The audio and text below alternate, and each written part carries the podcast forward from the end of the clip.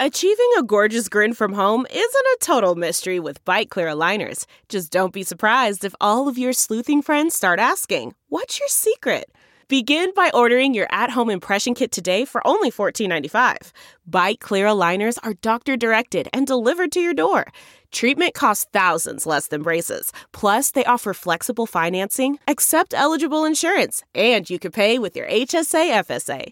Get 80% off your impression kit when you use code WONDERY at Byte.com. That's B-Y-T-E dot com. Start your confidence journey today with Byte. This week on the Chicago Bears Review.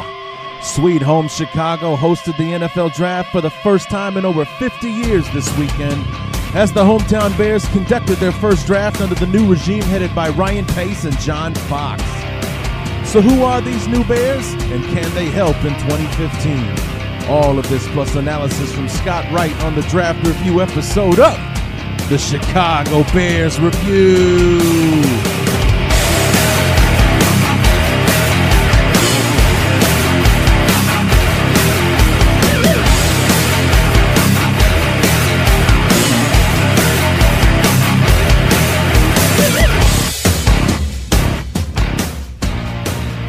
The annual college player selection party draft thing is over. Whatever the hell the official title of the NFL draft is. Finally in the books. And we have six brand new draft choices and 15 undrafted free agents to welcome into the family of the beloved. What's going on, everybody? Larry back, the draft review episode of the Chicago Bears review. We have a lot to go over uh, for the first time ever on the draft review episode. We are going to have knee jerk reactions from the draft choices, including uh, some knee jerk reactions on picks made before and, and having to do with players that the Bears were rumored to be uh, thinking about. So, um, before we get to our, our top selection at number seven, there were a few other knee jerk reactions that I threw in there just to kind of throw in what I was thinking, how I was feeling once these picks were coming off of the uh, once these picks were coming off the board. And then uh, at the, to close out the show, we're gonna have a discussion. Scott Wright and I talked about the uh, NFL draft uh, in you know in in general and also because this is our beloved Chicago Bears review show, talked about what he thought of the Bears uh, draft uh, class and uh, how he feels they may succeed, and also had a few nuggets about some of our undrafted free agents uh, as well, since these are widely unknown uh, guys. So we got tons to get to uh, on the show. So let's go ahead and, you know, what do you say? Let's just go ahead and dive right into it. The draft review episode on the Chicago Bears Review.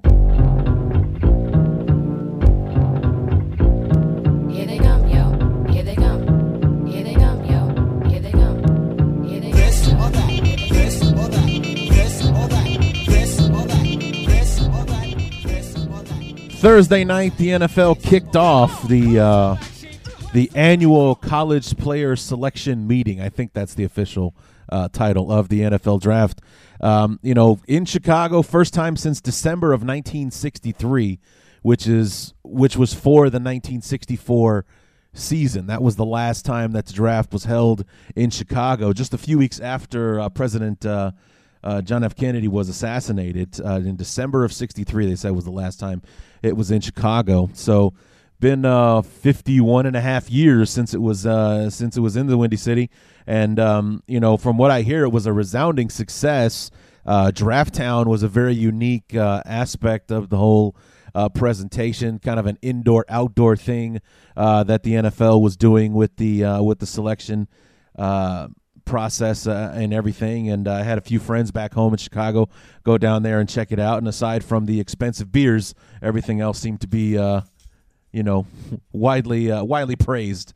Uh, the, with what was going on down there, but um, you know, as the NFL got kicked off, it was uh, no surprise as the Tampa Bay Buccaneers had been rumored pretty much since January. You know, when the when the whole uh, the, the, the earliest of the draft process uh, began, uh, were were you know saying that the it's going to be Jameis Winston that they take number one overall uh, for the from the Florida State, and uh, turns out that that turned out to be true with Jameis Winston going number one overall, and then that's where the most interesting aspect of the draft was going to take place because of all the players being selected, of all the, you know, places and fits and such that they could go to for whatever team, the most intriguing pick in this entire draft because it wasn't even the number 1 pick.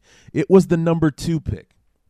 The what was widely considered the Mariota pick because either Tennessee was going to take the take the quarterback or Tennessee was going to trade the pick away so someone else could take the quarterback. And of course one of the suitors of that number 2 pick was our beloved Chicago Bears. And uh, as the pick came off of the board we all know how it turned out this is how it felt for me when it went off the board. And also, because I got them, got them twisted in here together, uh, also had uh, thoughts on the fourth pick and the sixth pick in the draft before the Bears picked uh, at seven. So here's my knee jerk reaction to the second, fourth, and sixth pick in the draft, and you'll see why. Knee jerk reaction to the NFL draft, and the number two pick has just come off the board. And for weeks, uh, the last several weeks, a good month and a half or so, the uh, the number two pick has basically been designated as the Mariota pick, and it indeed has been the Mariota pick, and it stayed with Tennessee. I'm sure that there were tons of trade offers and speculation. Adam Schefter even mentioned before that um, the Bears were in the mix on talking for talking about a trade uh, for the number two pick, but in the end, Tennessee sticks to their guns. They probably just didn't get an offer that they couldn't refuse. They take Mariota, which means the Bears will not. So, no more of this. Um, you know, even though I'd been talked off the ledge successfully by Scott Wright, uh, it's not something that we Bear fans are going to have to try to wrap our heads around. This rookie quarterback coming in, or actually, more, in more to the point, having to wrap our head around what we gave up to get him. So, the number two pick is off the board. It is Mariota. The Bears are five picks away uh, from finding out who we're going to take at number seven. Knee jerk reaction to the fourth pick in the draft. It's the Oakland Raiders. And one of those guys that we were looking at, possibly at number seven, is off the board. Amari Cooper is taken at number four to the Oakland Raiders. So if the Bears are going to get a shot at one of the top receivers in the draft, it's going to have to be uh, Kevin White if they go in that direction. So the number five pick with the Redskins is on the clock now. Amari Cooper, a guy that many experts had pigeonholed for the Bears for a long time. Those that thought Kevin White would be the pick for the Raiders, well, he goes. Uh, he's still on the board. Amari Cooper is gone. He's a Raider. So the, the, the choices for the Bears are starting to get narrowed down. No Mariota, no Amari Cooper. So we'll see how it all fleshes out. Knee jerk reaction to the number six pick in the draft. Uh, the way that the board had fallen, uh, Winston and Mariota going one and two. Dante Fowler went three to Jacksonville. Amari Cooper four to Oakland. Five was Brandon Scherff, the offensive tackle, to Iowa. Left the best overall player on the board still available at number six, which was Leonard Williams. Only one team between the Bears and Leonard Williams was the New York Jets at number six and they picked him.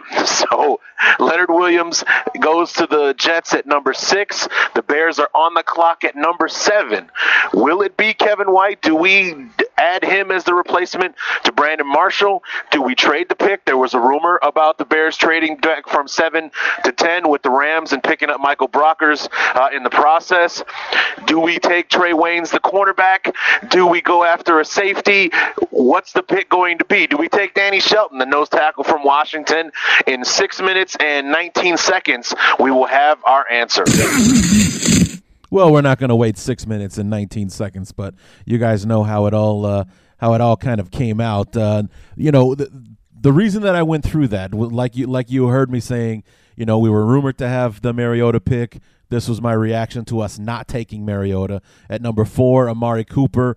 Uh, as as we got closer to the draft, Amari Cooper became kind of a pipe dream. All the mock drafts were, uh, you know, three to Jacksonville, four to Oakland. He wasn't going to be there at seven uh, for the Bears. But the most exciting part was when Leonard Williams began to fall when he kept falling. He was he was rumored to go at two to Tennessee. They didn't take him. You know, uh, Jacksonville would be foolish to pass up on him at three. They did. They took Dante Fowler. Number four was the Raiders. That you know, hey, well, why wouldn't you add? He's a he's a California guy and uh, everything from USC. Why would you pass up on him? They did. They took Cooper. Brandon Scherff went next to the to the Redskins. Some people love that pick. Some people hate it. And then number six with the with the Jets, it was there was there was talk right there. This could be Kevin White. He could be the bookend to Brandon Marshall, the complement to, to, to Eric Decker uh, in you know in that receiving corps. Give more targets for Geno Smith at the quarterback position. Uh, you know this this could be a good fit for the Jets, and then Leonard Williams would be there for the Bears to take him. But instead, Leonard Williams comes off the board at number six. They just keep adding to that scary front, uh, the scary front that the Jets have uh, out there and uh, you know, so Leonard Williams was was was this close. The top player on everyone's board was this close to falling into the Bears' lap uh, at number seven, and uh, it would have been really, really interesting to uh, to see what the Bears would have done had the Jets not taken Williams uh, at number six. But alas, it was not to be. Uh, Leonard Williams went to the Jets and left the Bears at number seven with this selection to make. Knee jerk reaction to the number seven pick of the draft. The Bears hang on to the pick, so no trading down, and we select a wide receiver, Kevin White from West Virginia. So he will be our replacement for Brandon Marshall. He will be the bookend to Alshon Jeffery, and now we've got one of the younger, one of the youngest, and yet more fearsome wide receiving cores uh, in the league league right now with Kevin White on one side, Alshon Jeffery on the other, and uh, you know with Jay Cutler in at the quarterback and Matt Forte in the running. That's looking good on the offensive side uh, for the Bears. Uh, you know, this is the way that the draft boards have been falling lately. It's been a lot different with the way that um, you know things have been falling. Uh, you know, sometimes it was Cooper, sometimes it was White, uh, sometimes the Bears would go defense with Vic Beasley or Landon Collins or Danny Shelton and, and what have you. But in the end, the Bears go offense to replace Brandon Marshall, take Kevin White, the wide receiver from West Virginia, and uh, see how the Bears move forward uh, from here. So with the way that the NFL draft has been formatted for the last several years, there was that was the only pick the Bears had to make on Thursday night, and thus, thus the the thorn in my side is is what the the draft format uh, for the NFL draft has become. And number one, uh, you know, maybe it's just because it was for the first 30 plus years of my life that uh, it was always a Saturday, Sunday uh, affair that I would prefer the NFL kind of go back to that. Uh, you know, I really I really just enjoyed the way that it was done before. You can make a whole day out of it. On Saturday, the draft starts bright and early at like 10, 11 o'clock in the morning, uh, you know, and that's just your Saturday. You watch the first round, and then you kind of dip back into it after your team picks maybe see who's what's going on in the second round, anything interesting happen in the third. And then on Sunday, you know, for me anyway, it's always kind of been something that was kind of on in the background while I was, you know, cleaning the house or doing something online on my computer or whatever. But the draft is on. I'm kind of touching in with it every now and then, uh, kind of thing. I just kind of like the way, and, and Saturday kind of was like that draft, uh, you know, rounds four through seven. But Thursday night and Friday night being, you know, the first round, the second, third, third round. Um, number one, I never really was was a fan of the whole primetime format. I preferred it the way that it was. Number two, um, Bear fans' reactions, as in like as far as social media, uh, my own dad, as a matter of fact, uh, all reacted negatively to a wide receiver being taken by the Bears, given our defensive woes uh, from last year, and all seemed kind of have a reaction in a way that it, it just made me feel like most of these people thought this was the only choice the Bears had to make in the entire draft. Like we didn't have five or six other picks to to to choose from or or anything like that. It, it, I guess that's like the finality of there only being one round on the first night of the draft kind of left a sour taste in Bear fans' mouths, thinking that you know why did we go offense when we need defensive help, uh, kind of thing. So it um, if Leonard Williams was on the board and we had selected Kevin White anyway, then I would kind of share in their outrage. However, Leonard Williams wasn't there. He was taking just one pick before us. Kevin White was on the board. We had to go with him. We did. So I, I thought I was a huge fan of the choice from the very beginning. And, uh, you know, it, uh, you'll hear me touch on it a bit in, in the second uh, with our knee jerk reaction to the second uh, round pick that the Bears had uh, on uh, on on Friday night. But it, it, really is just like this is where I kind of had a problem with the format of it. Is that because the Bears only had one choice on Thursday, Bear fans were kind of freaking out that it was offense when we need defensive help. Like we had no other choices that we were able to make for the remainder of the draft. So anyway, speaking of the second round pick, we came up at 39 on Friday night. So fairly early on in the process. The one good thing about the Bears having a top 10 pick was that you pretty much early on. And and on day one and day two we got a player off the board and a new addition to the team. And this time the bears would go defense so everyone could just dial it down a notch. Knee jerk reaction to the 39th overall pick in the draft, which would be where the Bears were picking in the second round. Um, just before we get to that, um, Landon Collins, a, a player that that many people in mock drafts had the Bears taking when the when the draft process finally began at the, the, the end of January, beginning of February. Landon Collins was still available going into the second round. There was some thought maybe the Bears might still be able to get a chance to get him. He went first in the at the top of the second round to the Giants, who traded up with the Titans to get him. Um, the first ovation that Roger Goodell gets from the crowd in Chicago, because for some reason the fans like to boo him every time he shows his face. The first ovation he gets, he gets when he brings Hall of Famer and Chicago Bear legend Dick Butkus to the podium to announce our second round pick is nose tackle Eddie Goldman from Florida State University. So everyone can can relax now, because uh, one of the, the, the most disappointing things about the the Bears picking Kevin White yesterday, and you guys know that I love that pick. The most disappointing thing about it were people's reactions to the Bears taking a wide receiver when we need defensive help, like we didn't have six more picks in this draft, five or six uh, whatever it is. So here it is. We drafted a defensive player, Eddie Goldman, six three and three quarters, 336 pounds from Florida State University. Butkus himself, before he announced the kid's name, says, I like this. So it's been endorsed by one of the made men in Chicago, and Mel Kiper and and such have been uh, you know praising this pick that the Bears made. Eddie Goldman, the newest Bear, at number 39, a nose tackle from Florida State.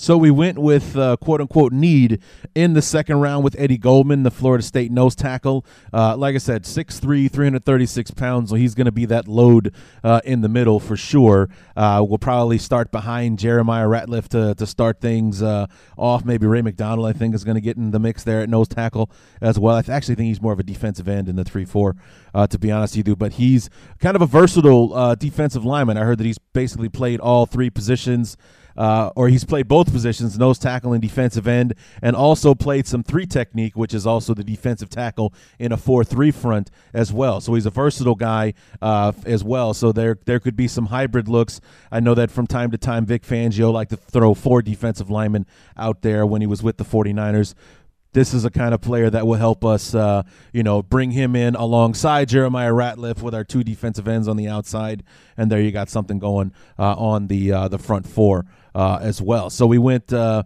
best player available at number seven in the first round with Kevin White. We went with our nose tackle in the second. So you started maybe thinking that, yeah, here the Bears are going to start addressing the defense as the draft goes along. But we had to pump the brakes a little bit when the third pick on when the when our third round pick came off the board at number 71. Knee jerk reaction to the round, third round pick for the Bears, number 71 overall. We went with a center in the third round, and uh, he's got a name that was uh, that would be best served as one of the uh, Key and Peele uh, college all star names. It is number 71. Horonis or Horonis, one of the two, Horonis Hroniss Grasu, uh, a center from the University of Oregon, who actually used to play alongside our right guard uh, Kyle Long. So the two of them being reunited in Chicago Bear uniform. So most likely, uh, if he sees the field, I, it doesn't, you know, he's he's going to be a backup to our current center, Will Montgomery, who we signed to replace Roberto Garza, but he's only on a one-year contract. So maybe this is a a one-year grooming of. Uh, of Grasu to join the starting lineup uh, in uh, in 2016. It also adds depth to our interior uh, offensive line. So. Um, we didn't go with a uh, linebacker or a safety in the third round, something I hope that we address in day three in rounds four through seven, just to add some depth there, get some bodies there. But he must have been the best player available on the board. Center, Hroniss Grasu, center from Oregon, the newest Chicago Bear at number 71. So you heard me kind of mention it there towards the end of the reaction that it, it, I guess he must be the best player available on the board. So it, it was it does kind of fill a need to add depth at the center position. Uh, we, we we let go of Roberto Garza, who was more of a a guard playing center, even though he did he did it fairly well. Uh, we signed Will Montgomery, who's a eight nine year veteran uh, in the league, so he's kind of towards the end of his career, or at least you know maybe his most dynamic days are behind him.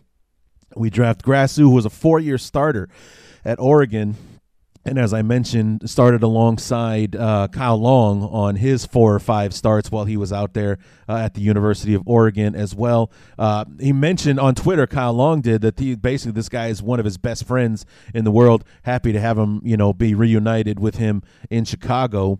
And uh, you know, our offensive line keeps getting keeps getting younger and stronger uh, out there. It's uh, it's looking up. You know, those Oregon boys have worked out for well for us so far. Uh, looking forward to seeing what Grasu will do for us uh, going forward. But like I said, you heard me mention towards the end of the knee jerk reaction uh, for Grasu that he must have been the best player available on the board. It became clear to me that's what Ryan Pace, or at least that's how Ryan Pace was approaching this draft when our fourth round selection came off the board at number 106.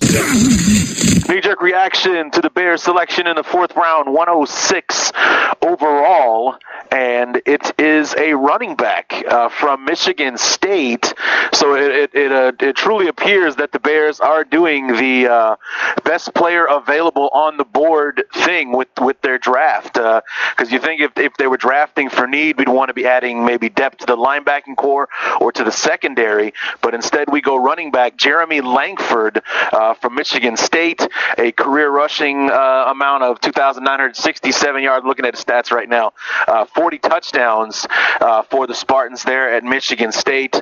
Um, you know, don't know a whole lot about the the running back. It, it's more about the fact that it is a running back and, and not a safety or a corner or a, uh, a, linebacker that you think that the Bears would want to uh, focus on as far as our quote unquote needs uh, are concerned. So it's obvious from our first four picks we had, or or the fact that the the that, that Pace and Fox are, are comfortable with where we're at as far as personnel with the free agent signings that we made uh, in the offseason. We signed like 12, 13 players, and I think nine or 10 of them were defensive players. So we definitely focused on that part in the uh, offseason. And it also goes to what Pace was saying before in his in his press conference when he was first introduced. You handle, you, you, you deal with needs in free agency so you can do best player available in the draft.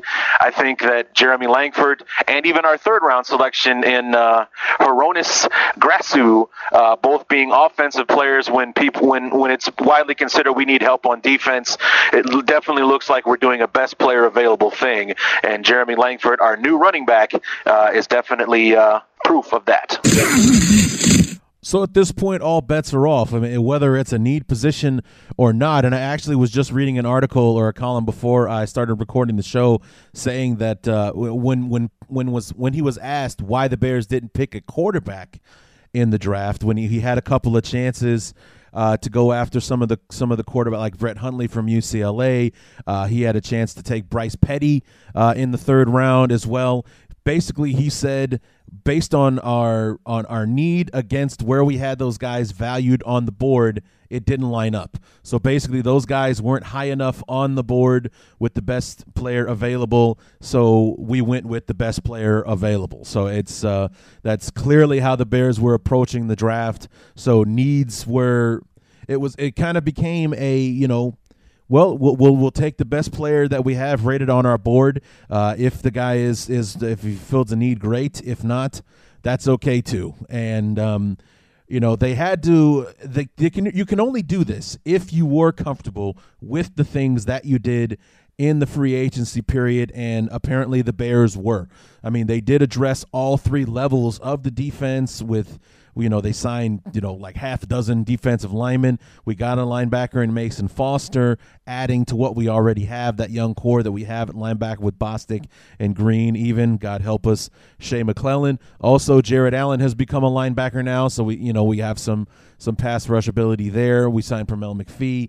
Uh, as well. Antrel Rolle and Alan Ball were signed to the secondary uh, to add depth to those positions uh, there. So you know we did address the we did address the defense like i said we signed 12 13 new players and only i think only two or three of them were offensive one was eddie royal the other was a long snapper um, can you think of oh uh Jacquizz Rodgers was the only other offensive player I can think of top of my head. The rest were all defensive uh, across the board. So um, however, when the fifth round pick did come about, our best player available did line up with our needs, and we went ourselves went out and got ourselves a safety. Knee-jerk reaction to the Bears in the fifth round, 142 overall. Uh, what's his name? It's a safety uh, from the University of Penn State or Penn State University. For those of you that are, uh, you know, literal about those things. Adrian Amos is his name, selected in the fifth round by our beloved Chicago Bears. So we finally did address the secondary uh, and went with the went with the safety. Uh, somebody being drafted in the fifth round more than likely is going to be somebody to add depth or to be developed uh, behind our, our, new safety uh, Antrel Rolle and Ryan Mundy, who was the better of the uh, of the safety signings that uh, that Phil Emery made uh, last year. So uh, we addressed the defense, and we went with a need area in the safety position with Adrian Amos, and uh, we'll see how he turns out. Uh, the stuff that I've been reading on Twitter says that he spent more time at corner, but moved over to safety and has been working to improve at the safety position. So he is somewhat of a project at the position, but uh, hopefully one that will work out for our beloved. So one more pick to go in the sixth round, and we'll see how it turns out. Knee jerk reaction to the sixth and final selection by our beloved Chicago Bears at number 183 in the sixth round, an offensive tackle. So, yet another offensive player uh, taken. And I'm going to have to get Scott Wright's confirmation on whether or not I'm pronouncing this correct. His name is Teo Fabuluje, F A B U L U J E. Fabuluje is how I'm going with that, and I think that I might be all I might be right. Uh, nobody on on uh, on ESPN is talking about him yet, but an offensive tackle. He's a massive, massive guy, 6'6", 353 pounds. So 350. Maybe there's a, a weight issue. Maybe that's why he's lasted until the uh, sixth round. Was a starter for TCU. Has been bouncing back and forth between TCU and BYU. So he's he's actually lost a lot of time as far as his eligibility, bouncing back and forth and and losing a year, having to sit out and that kind of thing to to uh, you know with the whole scholarship and the NCAA rules kind of thing. So probably more of a developmental prospect, a depth thing. Uh, he's going to be a tackle, uh, not a guard. So uh, maybe he'll be challenging Jordan Mills. Funnier things have happened. Mills was the fifth round pick and started day one. So we'll see how it all works out. But that wraps it up for the Bears and for me with the knee jerk reactions. Um, and uh, hopefully this class turns out to be a great one. So I threw the sixth round pick in there as well, along with Adrian Amos's uh, selection at uh, 142 uh, for the Bears. Uh, you know, like I said, we finally went and uh, went with a defensive player. That, so the needs and the best player available lined up for us in the fifth round. In the sixth round, we went with an offensive tackle uh, with uh, Teo Fabuluje. And like I said, when we have Scott Wright here on in a few more minutes, we'll uh, we'll be able to confirm whether or not I got that pronunciation right. If it's Fabuluje or whatever. Remember those, some of those names he was throwing at us when we had him on the for the draft preview. But um, you know, been hearing it's an amazing story that Fabuluje uh, has. His his father was um, was never around, or he left when the, when he was young. And uh, when his father left, his mother was basically a housewife. He was she was a stay at home mom or or what have you. And when when the father left, so went the income, and she actually basically turned to a life of crime in order to support the family. And with every offense that she got caught for, you know, made the the the last made the new offense even more you know bigger. So more jail time was being added until finally, instead of being sent to county for the weekend or something, she got sent up to do real time, and that left uh, Teo to have to fend for him and his younger sister. And uh, in 2013, he didn't play football at all. He attended classes at BYU, but was working three jobs on the side to be able to support himself uh, and his sister before returning to TCU uh, in 2014 to play out his senior season. And uh, did did enough to get himself noticed by coaches and get himself drafted uh, by the Chicago Bears. So no worries on how he's going to have to fend for himself at least uh, going into this season. Uh, will will we see? So um, you know the kind of money that you can make even as a sixth round pick would be enough to set up a regular person for for a good while. So uh, hopefully that money will do some great things if uh, if Teo can't uh, make it onto a roster uh, this year the money will come in handy for sure. So um, a big story there, and hearing good things about. Uh, Adrian Amos as well, and his versatility. Like I said, he played some corner, uh, was converted into a safety. Uh, said that his run defense at, at the safety position uh, was very strong, something the Bears could definitely use some help with uh, in that defensive secondary. And he'll be playing behind Antrel Rolle and Ryan Mundy, uh, who was the better of the two signings that we had back there at the safety position uh, last year. So not looking too bad uh, there for the for the Bears in in the secondary spot. So those were the six draft choices. Just to give you a quick recap, we had Kevin White at number seven, the wide receiver from West Virginia. Eddie Goldman, the nose tackle from Florida State in the second round. Hroniss Grasu, the center from Oregon in the third. Jeremy Langford, the running back from Michigan State in the fourth round. Adrian Amos in the fifth, and then Teo Fabuluje, the offensive tackle from TCU, in the sixth round. So no seventh round pick because that was sent with Brandon Marshall to the Jets, so we didn't have a pick in the seventh round. Uh, just a couple of things though, to, that I noticed. Number one, very much a trait of a Lovie Smith, Jerry Angelo draft, or actually even by Phil Emery as well. Um, none of these players went to a small school. You got West Virginia, you got Florida State, Oregon, Michigan State, Penn State, TCU. These are all big BCS schools uh, that these guys have coming from.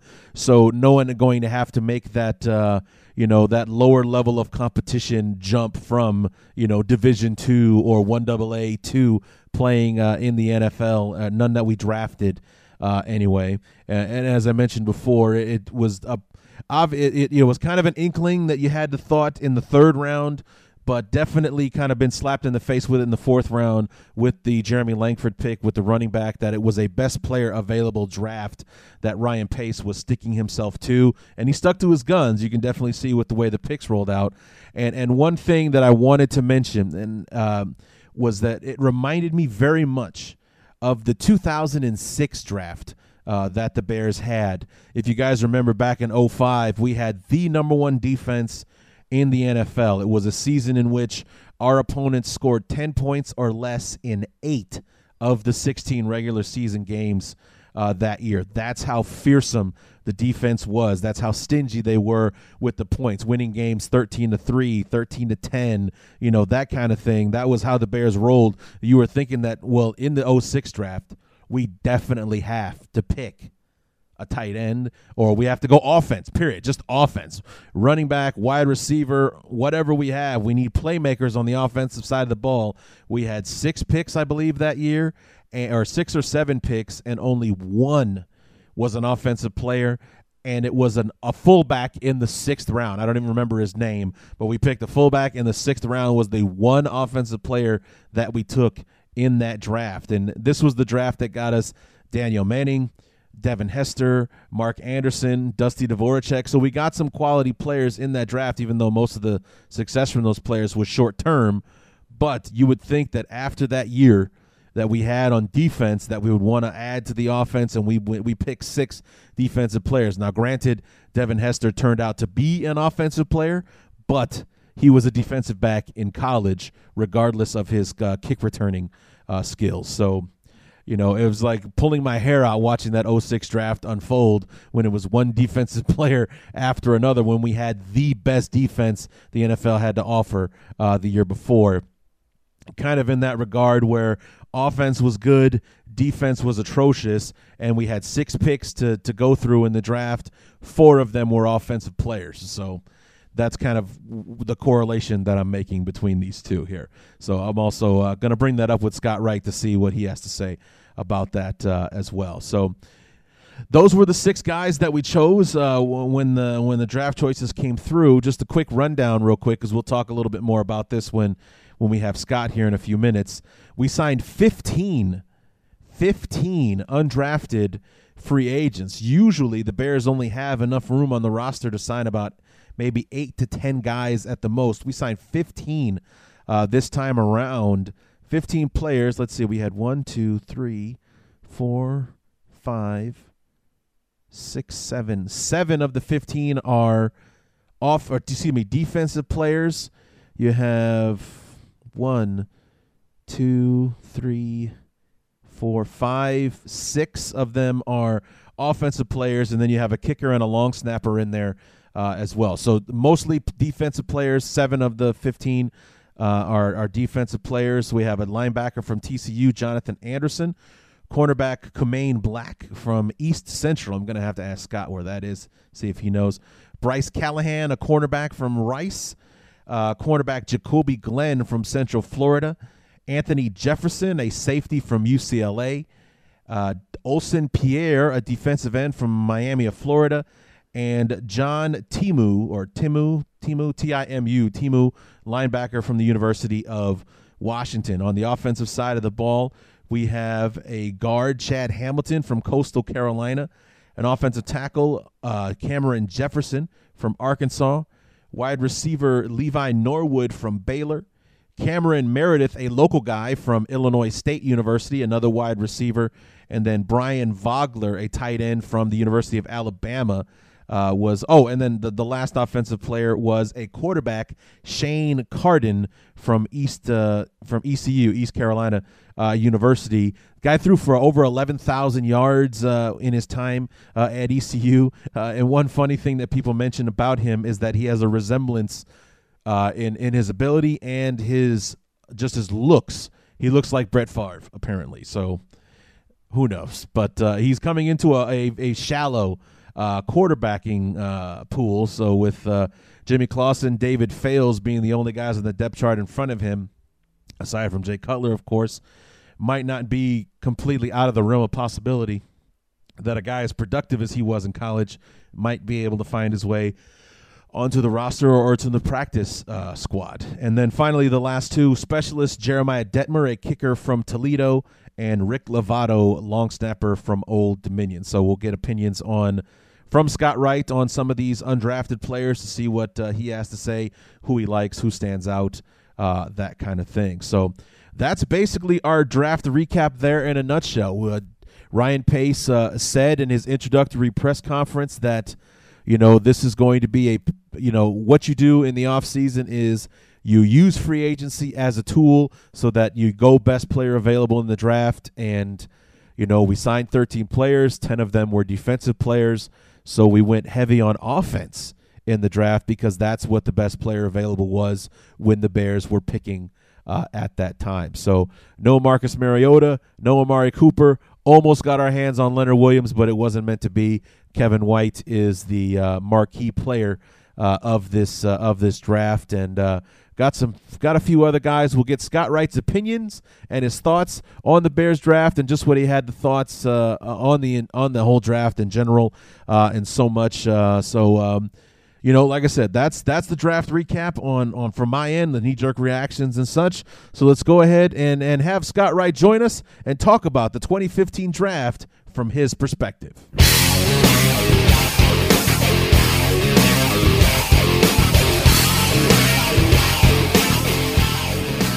All right, so here we are with Scott Wright from NFL Draft Countdown.com. Scott, our draft expert that we had a few weeks back uh, to talk about the preview of, of everything. Now that it's finally gone down, Scott, um, is this like the sad time of year for you? Because I know that the NFL draft is kind of like Scott Wright's Christmas. Is this like the sadness that we have like 363 days until the next draft? Yeah, there, there's definitely a moment after the draft finishes up where it's like, oh man, a whole year worth of preparation, and just like that, it's over.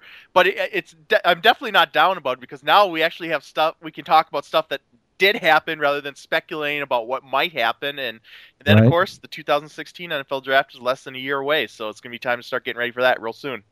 Yes, indeed. Now, one question that I wanted to ask you last time that I forgot the new draft format, the whole three day, you know, the first two days in prime time. Are you a fan of that? Or are you like me, you prefer the old school Saturday, Sunday uh, afternoon deal? I, I, don't mind it. I know it's kind of a controversial topic among dra- amongst draftniks, but uh, I, I, do like the way that it's it's featured in prime time. It's spread out a little bit more. Uh, it gives us more time to analyze what happened. It gives teams more time to explore trades. Oh. I, I, guess if I was going to highlight one negative where I think it, it's affecting the draft is for those teams picking at the end of round one. I think normally we'd see more action, partly because I think that that you know, you get the extra year of team control on the first round contract as opposed to second rounders. And we saw the Minnesota Vikings do that last year, trading up to get Teddy Bridgewater. But I, right. I just wonder how much of a factor it is for teams. Say if you're sitting at 32, let's say you're Patriots. I wonder how much of a factor it is. They think, well, geez, our fans have sat here and watched us for three hours in prime time all Thursday night, and now if we trade out of the first round, they're gonna have to wait another 24 hours. So I can't help but think that that plays a role to one degree or another, and and maybe that's why we didn't see quite as many moves late in the first round as I expected. But by and large, I like the new format. The the viewership is uh is is is still incredible. So uh, I right. think it's working out pretty well for them. But so I don't mind it.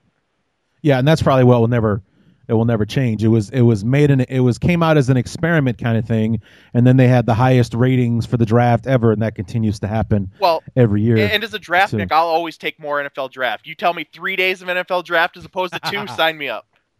Right, right, and, and and the funny thing is, the draft is competing against itself because it's on two networks simultaneously, yep. and still it's pulling in crazy uh, ratings. Okay, so let's let's go ahead and, and, dive into the draft itself, and and I and I figured that the theme uh, of it was um, people kind of thought the draft was boring because there were no trades until pick number 15 so it be, kind of became that draft where the story were were things that weren't happening as opposed to things that were. Like number two with the mariota pick no trade there. Uh, there was no trade for philip rivers no trade for adrian peterson randy gregory la'el collins um, shane ray where were they going? They haven't been picked yet.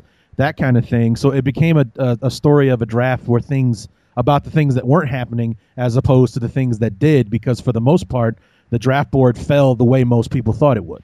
Yeah, absolutely. And, and I thought we'd see more trades, uh, more so at the end of the first round than the top, but I thought we'd see at least one deal in that top 10 overall. Specifically, I thought Washington or the Jets might make a move there, but uh, but but even beyond that, like you said, it, it was basically a case of the players that went early that we thought were going to go early. In fact, I think in my final mock draft, I think I had 15 of the first 16 players that went in the draft going in that range. So it's not like wow. we had a second round pick that went in the top 15 like Bruce Irvin a couple years ago or anything wild like that. Uh, I think it got a little more interesting in the back half of round one, but but yeah, I, I think for those looking for the huge surprises, the shocks, the blockbuster trades, uh, this draft was lacking in that, and and I think a big reason why is th- there was kind of a lack of consensus uh, after those two quarterbacks came off the board. After that, th- there wasn't necessarily okay. This guy's definitely three. This guy's definitely four. This guy's definitely five.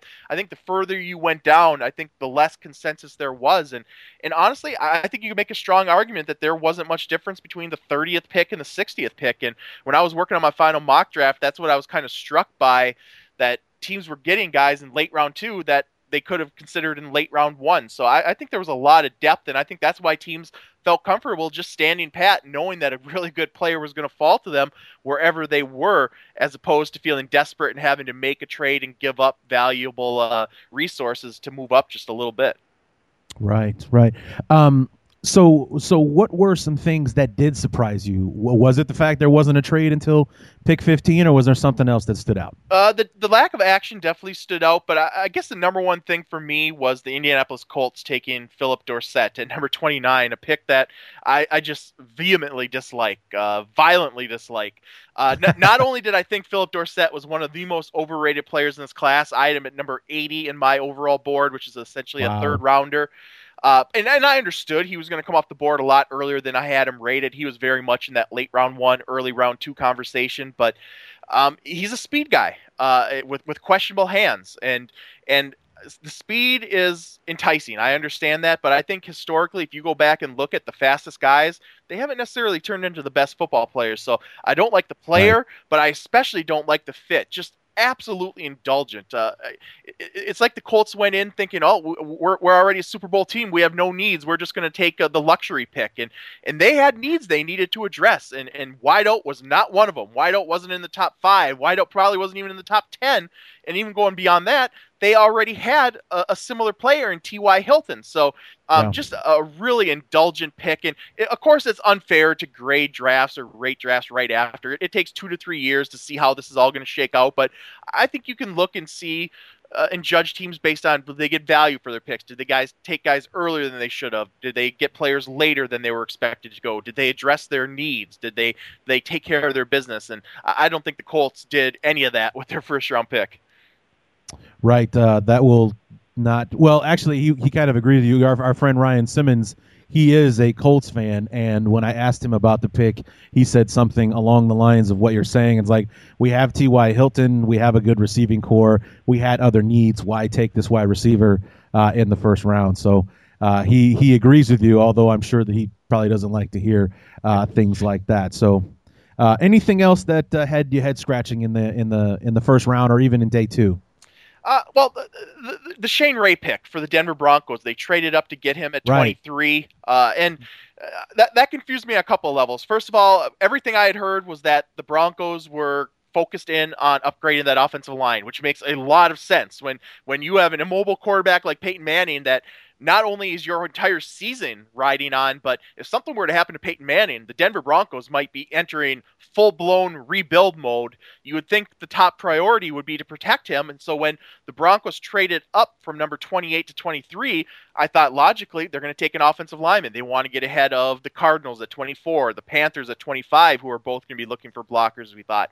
Well, that wasn't the case. They went with Shane Ray. And so I was surprised with the position they addressed, but also the player. And uh, in hindsight now, I, I guess there was talk that if, if the Broncos didn't take him there, the Cardinals might have at 24, the Ravens at 26. So I guess he probably would have gone in the first round either way. But I just thought there was potential for a free fall there. Shane Ray just had so much working against him. Uh, and, and even weeks before the draft, I had him falling to the latter part of the first round because he doesn't have that prototypical length that you look for in the size.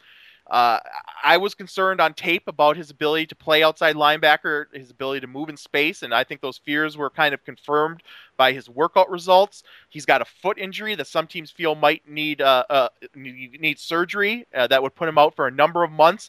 And then on top right. of all of that, the week of the draft, he gets pulled over at basically the break of dawn and cited for marijuana possession, which teams don't necessarily care that he's if he's smoking pot. They care that he put himself in that bad of a position the week right. of the draft. And and, yeah. and you know it, it was kind of a joke when he got drafted by Denver. Oh, Colorado's got legal marijuana. Legal marijuana, yeah. Which it's funny, but at the same time, it's an extra level of concern because it's going to be available and abundant. There's going to be a lot of temptation for Shane Ray, and he's already now, as a product of his recent incident, he's in the league substance abuse program. So he's already coming in with a strike against him. So uh, I just didn't see that making sense on a lot of levels, but uh, but we'll see how it works out. Okay, so real quick before we move on to the Bears, who had the best? Uh, you know, who got your highest grade? Who uh, who got the lowest grade? Well, I haven't narrowed it down quite yet to who got the very best, the very worst, Uh-huh. but uh, uh, some of the teams that I think did well, and it's, it's kind of the usual suspects. It's no coincidence that these teams are able to to stay consistently competitive. It's because they have good drafts every year. Baltimore Right. Ravens, Ozzie Newsome, uh, maybe the best in the business, a Hall of Famer, not only as a player, but he's going to be a Hall of Famer as a front office guy. I think he just nailed this draft yet again. Uh, I think the Minnesota Vikings did a really good job. Another case of, of an organization that almost always gets good value for their picks. I think the Pittsburgh Steelers did really well. So those are a few off the top of my head. And like I said, as as we get past the draft here now, I'm going to really zero in on uh, handing out grades and evaluating each and every pick for every team. So watch out for that on the site. But those are just a handful of teams off top of my head that I, I, I like what they did Okay, who didn't you like? Well, Indianapolis Colts. Uh, and and this is always a tougher question for me because I'm a glass half full guy. I love the draft, so Sure, I'm going to find sure. positives in every class. But but certainly that Colts pick was probably my least favorite pick of the entire draft. Uh, I didn't like that. I didn't really like what the St. Louis Rams did. Uh, once again, I think they wasted a tremendous opportunity. Uh, and I like Todd Gurley. I, uh, I had him as the fourth best player in this draft. And philosophically, I wouldn't take any running back that early. But if there is one that would tempt me, it would be Gurley. And I understood he was going to go in that top 10 to 15 overall. But to me, the Rams are a team that just doesn't understand value in the draft. They or they have misguided priorities. Uh, a couple Okay. years ago, we saw them take Tavon Austin, a slot receiver in the top 10. I had him rated as a late first rounder.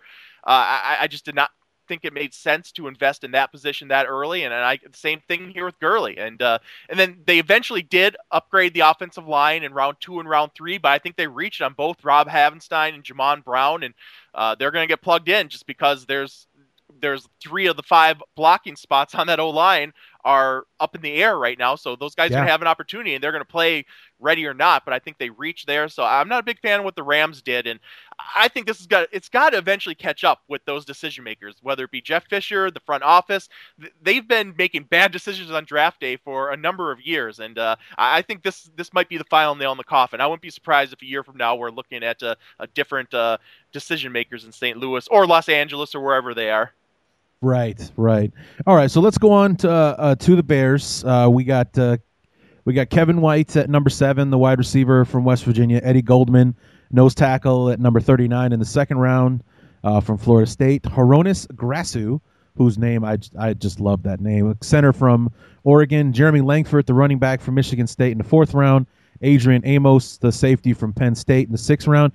And you got to tell me if I'm pronouncing this right because I know that you're good with the names. Teo Fabuluje in from TCU in the sixth round. Was that right? Yeah, that's pretty darn good. And I actually have on the site I have a pronunciation guide with about a hundred different players. So if you're uh, if you're looking for them, check it out. Uh, Teo Fabuluje. So yeah, you did really good. Nice. So I nailed it. Awesome. let, So- where do you want to start? Where we, uh, well, let's start at the top. Kevin White, he was there at number seven.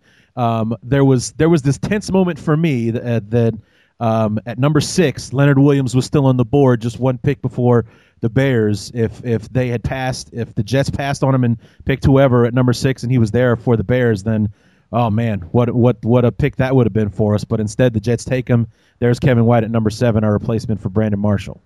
Yeah, and, I think if Leonard Williams would have been there, he would have had to pull the trigger just from a value Oh, standpoint. Even though Absolutely. maybe not their most pressing need. That every team can use a player like Leonard Williams, but I think Kevin White makes a lot of sense. And of course, a lot of the focus with the Bears was on that defense, and, and they still have issues on that side of the ball, but they went out and they've made some moves this offseason, I think, to, to kind of shore up that, that defense. So I think you could have made a very strong argument going into the draft that wide receiver was, in fact, their most pressing concern.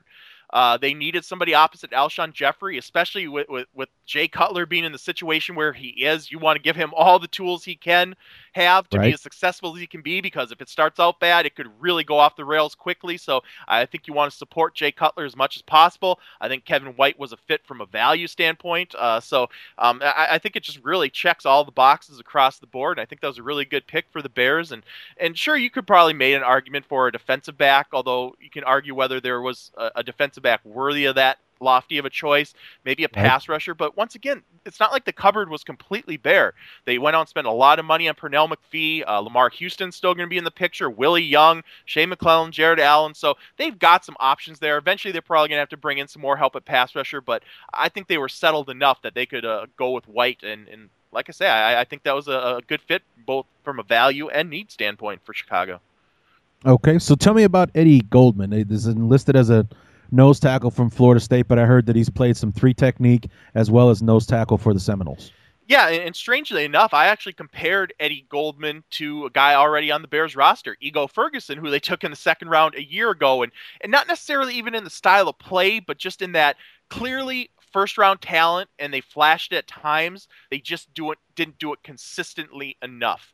But Eddie okay. Goldman could have very easily have gone in the first round. Uh, I think he's going to be a nose tackle for them uh, and and uh, very talented guy, excellent size, uh, better athlete than maybe his workout numbers would lead you to believe, and and that's the one area that I think the Bears had more question marks than others. I think Ego Ferguson and Will Sutton were still very much unknown commodities, especially in a, a new style of defense. Uh, Ray McDonald and Jay Ratliff are kind of veteran stopgap veteran stopgap solutions. So uh, I think it made a lot of sense for them to bring in a nose tackle early on to uh, compete with Will Sutton, and and I guess I'll be surprised if Goldman doesn't uh, doesn't win that job sooner rather than later. And there's another example. I think value and need were both uh, taken care of with that pick.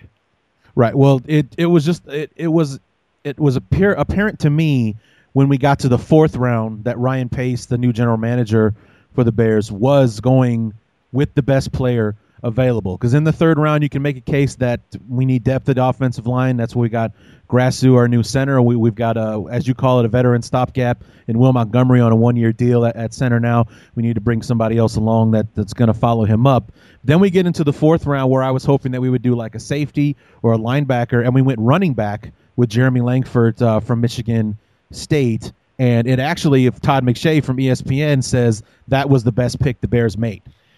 Yeah, it's a really good pick. And I maintained all along, I talked about how I wouldn't take a running back early, and, and, this draft was a perfect example of why. I said that the sweet spot for running back value was round three, round four, round five. And sure enough, we had some very good runners available in that range, Langford included. And I was a little surprised the Bears went in that direction. Obviously, Matt Forte is still there, and they signed Jacquizz Rodgers to kind of be that change of pace uh, complement. And then they used a fourth rounder a year ago on Ka'Deem Carey. So I, I almost right. wonder if this pick maybe means Matt Forte, uh, uh, uh, groom him as an eventual replacement for Matt Forte. Um, uh, and Langford, he's, he's more of uh, he's a really good pass catcher out of the backfield. He's got a really well-rounded game, so I think he brings a lot of same things to the table that Forte does. So not only does he uh, offer a really nice insurance policy, but maybe he's a guy that they groom to replace Forte. And I wouldn't argue with that. As good as Matt Forte has been, not only would I not take a running back in the first round of the NFL draft. If I ran an NFL team, I would never even give a running back a second contract. I would just draft a guy every year, have a replacement ready. And and are you going to replace Matt Forte 100%? Probably not. But if you can get 80% of the value for a tenth of the cost, uh, yeah. I, that's how I want to expend my resources. I'd rather invest at positions uh, that are much more difficult to fill than running back, which history has shown you can get productive runners throughout all seven rounds and even into free agency. So uh, yeah. th- that kind of surprised me just from uh, a need standpoint. But uh, Langford was a good value pick there, and and if that is the plan that they're going to groom him as Forte's replacement, I'm, I'm all for it because I certainly wouldn't want to give a, a running back with as much mileage on his tires as Forte has, who's coming up on 30, another big contract. Right, exactly. Well, um, one of the other theories is uh, as to why the Bears did what they did was that they were trying to erase the mistakes made by Phil Emery, who last year chose a defensive tackle, a running back, and a safety, and then our second, fourth, and fifth round picks were a defensive tackle, a running back, and a safety. So, yep. you know, maybe they're just looking to erase uh, what it is that Phil Emery did by replacing them with their own guys. So that was one theory that was presented by one of the Chicago writers uh, on ESPN uh, earlier today. So, um, was there a pick that you didn't like so much? Not so much as a prize, like where they win as far as value is concerned, but you know, was there a pick like, yeah, I don't, I don't know about that. Uh, you know, in the case of the Bears, and they only had six picks, so they don't have quite as much to choose from as some other teams. Right. But there really wasn't a choice that I, am just vehemently against. I, I, think they did a solid job with all of them. Uh, in round five, they chose Adrian Amos, a safety from Penn State, and once again, I think that's a situation where uh, the, the, the the criteria in terms of both value and need were both uh, both uh, solidified. Uh, and, and, Adrian Amos, I, I thought he was going to go in the top 100 overall. I really did. Um, okay. In part because this was a bit of a weak safety class, so I thought some guys might get pushed up, including Amos, but also in part because he gives you that versatility that teams are looking for at the safety position this day, these days. He's kind of a, a cornerback safety tweener. Not only can he uh, be a, a free safety in that back half, but you can bring him up and match him up with a wide receiver in the slot, and he's not going to embarrass you in that regard. So I think that was a really good pick for the Bears in round five, and I, I think kind of shows the type of defensive backs they're going to be looking for, uh, not only with that pick, but a couple of free agents they signed too, who we're going to talk about, I'm sure, later. So I, I think we're, we're, we're seeing that the Bears have a type when it comes to cornerbacks and safeties. And then Teo Fabuluje, uh, the offensive lineman we mentioned earlier from TCU, uh, yeah, really impressive physical specimen. I mean, this guy is a, a really a freakish athlete for somebody as big as he is. He's six six and a half, 353 pounds, but he moves really well. Um, just some some questions about his football makeup and, and the type of guy who you might have to push. But boy, if he maximizes his potential, that was a really good pick in the late rounds. All right. Well, you mentioned the free agents, so we signed 15, which is a bigger uh, free agent class than the Bears usually sign. Usually they have only have enough room for the roster for maybe eight players, maybe 10. This time there are 15 of them. Um, and uh, you know, who are some of the players on the list that you like? Well, two of them really stood out to me, and they were both defensive backs. The first was Jacoby Glenn, the cornerback from Central Florida, who came out as a redshirt sophomore, which in hindsight was probably a mistake for him. Uh, right. Uh, he's got good length. He's got a rangy frame. He's tall. He's got long arms. Not necessarily the ideal bulk you look for. He's only about 180 pounds, and and, and the reason he went undrafted is because he didn't run particularly well in pre-draft workouts. He only ran in the mid four sixes, but I think he plays faster than that, and he's a playmaker in the secondary. Uh, now, when it comes to turning and running vertically, he might be a bit of a liability, but if you can keep him facing the action, he can really attack the ball. I think he had the last couple years like 26 pass breakups and nine interceptions. So uh, very much a ball hawk in the secondary. So I like that pick. And at one point there was talk he could go in the mid round. So I think as a priority free agent, that was a, a, a an interesting risk. Uh, and, and, then at the safety position too, uh, uh, Anthony Jefferson, the cornerback slash safety out of UCLA, and this is another case like with Adrian Amos where he's a free safety slash corner. Uh, he's being looked at at both positions, so he offers you that positional versatility. Uh, so I, I, I think we see what the Bears are looking for in defense backs under this regime. They want tall, long armed, rangy versatile defensive backs. So uh, definitely something to file away in your mind next year if they happen to be looking for a corner or safety. We kind of know their type, and that's what's always difficult when a uh, decision maker comes into a team. They don't really have a long track record, at least making their own decisions. So we kind of have to feel them out for two to three years. What do they prioritize? What positions do they covet? So I, I think the picture started to come a little more become a little more clear uh, with Ryan Pace and the Chicago Bears one draft in. Okay, so one one one guy that I had questions about was our was the quarterback we signed, uh, Shane Carden. I saw that he threw for in his career at ECU over eleven thousand yards, close to twelve thousand yards. I think like maybe forty touchdowns, maybe it was more than that. Um, how does a guy with numbers like that go undrafted? Yeah, and there was a point in the process where I thought Carden might emerge as an interesting guy in this really bad class of quarterbacks. Uh, and and I think uh, I, I, saw it coming, and I think it, uh, the results kind of bear it out. One of the worst quarterback classes we've seen in a long time. I think we only had six drafted, which is about half of the average. Uh, and, and there just were not many good options in those late rounds. You're basically looking at, at one of two things: either career backups or long-term developmental guys. And, and I think right. Shane Carden falls into the former category. I, I think best case scenario, you, he profiles as, as, maybe a backup quarterback in the league, and, and that might even be stretching it. Like you said, very productive. Uh, doesn't uh-huh. necessarily have the ideal size you look for. He's just a tick under six foot two, um, and mm. and really didn't perform all that well during the pre-draft process at, the All-Star games, the scouting combine. Didn't really take advantage of those opportunities. A lot of physical shortcomings, and it's hard to see a lot of upside there with him. But but the type of guy you bring in and let him compete with David Fales for that number three job. There's nothing wrong with that competition. So I think he was a solid signing as a priority free agent. Uh, there was only six, maybe seven quarterbacks that I would have been willing to invest a draft pick on. And after that, I said I would just rather take my chances on undrafted free agency. There was going to be 10, 15 signal callers that I would have felt comfortable with bringing in for that to compete for that number three slot. And, and Carden definitely fit in that mold. I had him as my number 10 quarterback when all is said and done. So, uh, good solid signing. But I, I guess if you're looking for uh, somebody to save you from Jay Cutler, I wouldn't expect it to be Shane Carden. no, well, I, I, guess that maybe we'll have to wait till 2016 to find the answer to that uh, question. So, um, well, I think that's all I have for you, Scott. Um, you know, it, it was uh, always fun to have you uh, on the on the show. Trying to think when would be the next time we would probably have a talk. Probably some sometime next April or something. I'm not sure if uh, if we'll need you before then. So uh, just want to thank you a lot for uh, for being on the show. Yeah, it was my pleasure. Anytime, and uh, we'll we'll touch base again uh, maybe a year from now or a little less than a year from now. All right, sounds good. so once again, just want to thank Scott Wright for being on the show. You can of course check out his his draft grades and everything on Draft Countdown dot com is the uh, the website. So go ahead and check that out, or keep your eyes open to see when those uh, those draft grades uh, start to come out. Always great to have him on the show. Like if uh, you know, if, as told you last time, we had him on the show. We've we've we've had a relationship with Scott since 2006, 2007, and it was good to finally get him back on uh, on the show. Hope to have him back on uh, in the future as well. So so there you have it, folks. That's our NFL draft review show for the Chicago Bears review.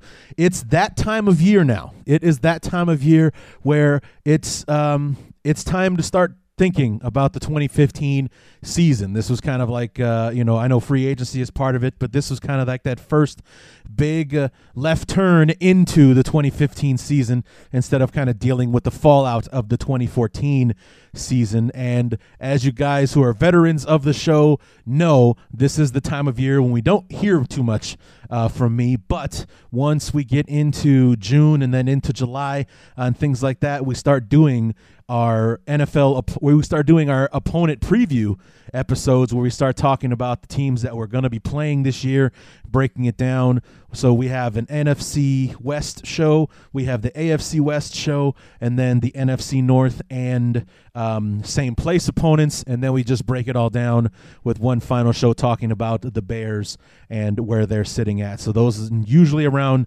um, mid June or so when when the uh, when the NFL uh, preview magazines start coming out, so I can sit down and start thumbing through everything and, and looking at the teams uh, uh on a one to one basis. So um, other thing we're gonna try to do is uh, I guess I got the the itch for uh, for um, interviews now. I want to see if if I can find some some beat writers or maybe some SB Nation uh, guys to uh, come on uh, about their respective teams and uh, see if they, they may want to talk to me and let's see if they can talk to me about the the Chargers, the 49ers, the you know the Rams, the Cardinals, that kind of thing. See if we can get anybody on to uh, talk about those teams and uh, see what it comes from uh, from from a, from the horse's mouth, if you will. Instead of getting a Chicago Bears fan perspective on the St. Louis Rams, we'll find out what a St. Louis Rams fan has to think about the St. Louis Rams and see how many of those uh, we can get collected uh, before the beginning uh, of the season. So uh, maybe that's something that I can. I will definitely work on that b- between now and the first opponent preview show. Hell, maybe we'll have to change up our whole format and on how we're going to be doing those preview episodes and go on from from there. So uh, keep your eyes open. You can check us out on the Facebook page. Uh, just search Chicago Bears Review on Facebook. It'll come right up. And you can always find uh, find me on Twitter at Chi Bears Review, C H I Bears Review uh, on Twitter. So keep your eyes open.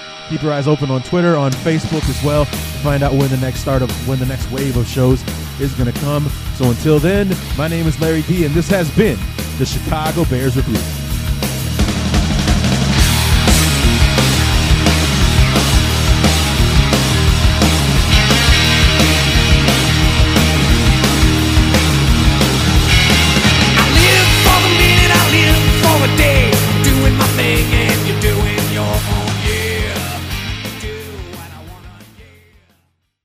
There's no distance too far for the perfect trip.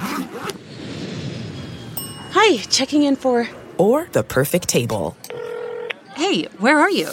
Coming! And when you get access to Resy Priority Notify with your Amex Platinum card. Hey, this looks amazing! I'm so glad you made it. And travel benefits at fine hotels and resorts booked through Amex Travel. It's worth the trip. That's the powerful backing of American Express. Terms apply. Learn more at americanexpress.com slash with Amex. The spirit of performance is what defines Acura, and now it's electric. Introducing the ZDX, Acura's most powerful SUV yet. Crafted using the same formula that brought them electrified supercars and multiple IMSA championships, the ZDX has track tested performance that packs an energy all its own. Unlock the energy and order yours at Acura.com. Delve into the shadows of the mind with Sleeping Dogs, a gripping murder mystery starring Academy Award winner Russell Crowe. Now available on digital. Crowe portrays an ex homicide detective unraveling a brutal murder he can't recall. Uncovering secrets from his past, he learns a chilling truth. It's best to let sleeping dogs lie. Visit sleepingdogsmovie.com slash Wondery to watch Sleeping Dogs, now on digital. That's sleepingdogsmovie.com slash Wondery. We're driven by the search for better. But when it comes to hiring, the best way to search for a candidate isn't to search at all. Don't search, match with Indeed. Leveraging over 140 million qualifications and preferences every day, Indeed's matching engine is constantly learning from your preferences. So the more you use Indeed, the better it gets. And listeners of this show will get a $75 sponsored job credit to get your jobs more visibility at Indeed.com slash match. Just go to Indeed.com slash match right now and support our show by saying you heard about Indeed on this podcast. Indeed.com slash match. Terms and conditions apply. Need to hire? You need Indeed.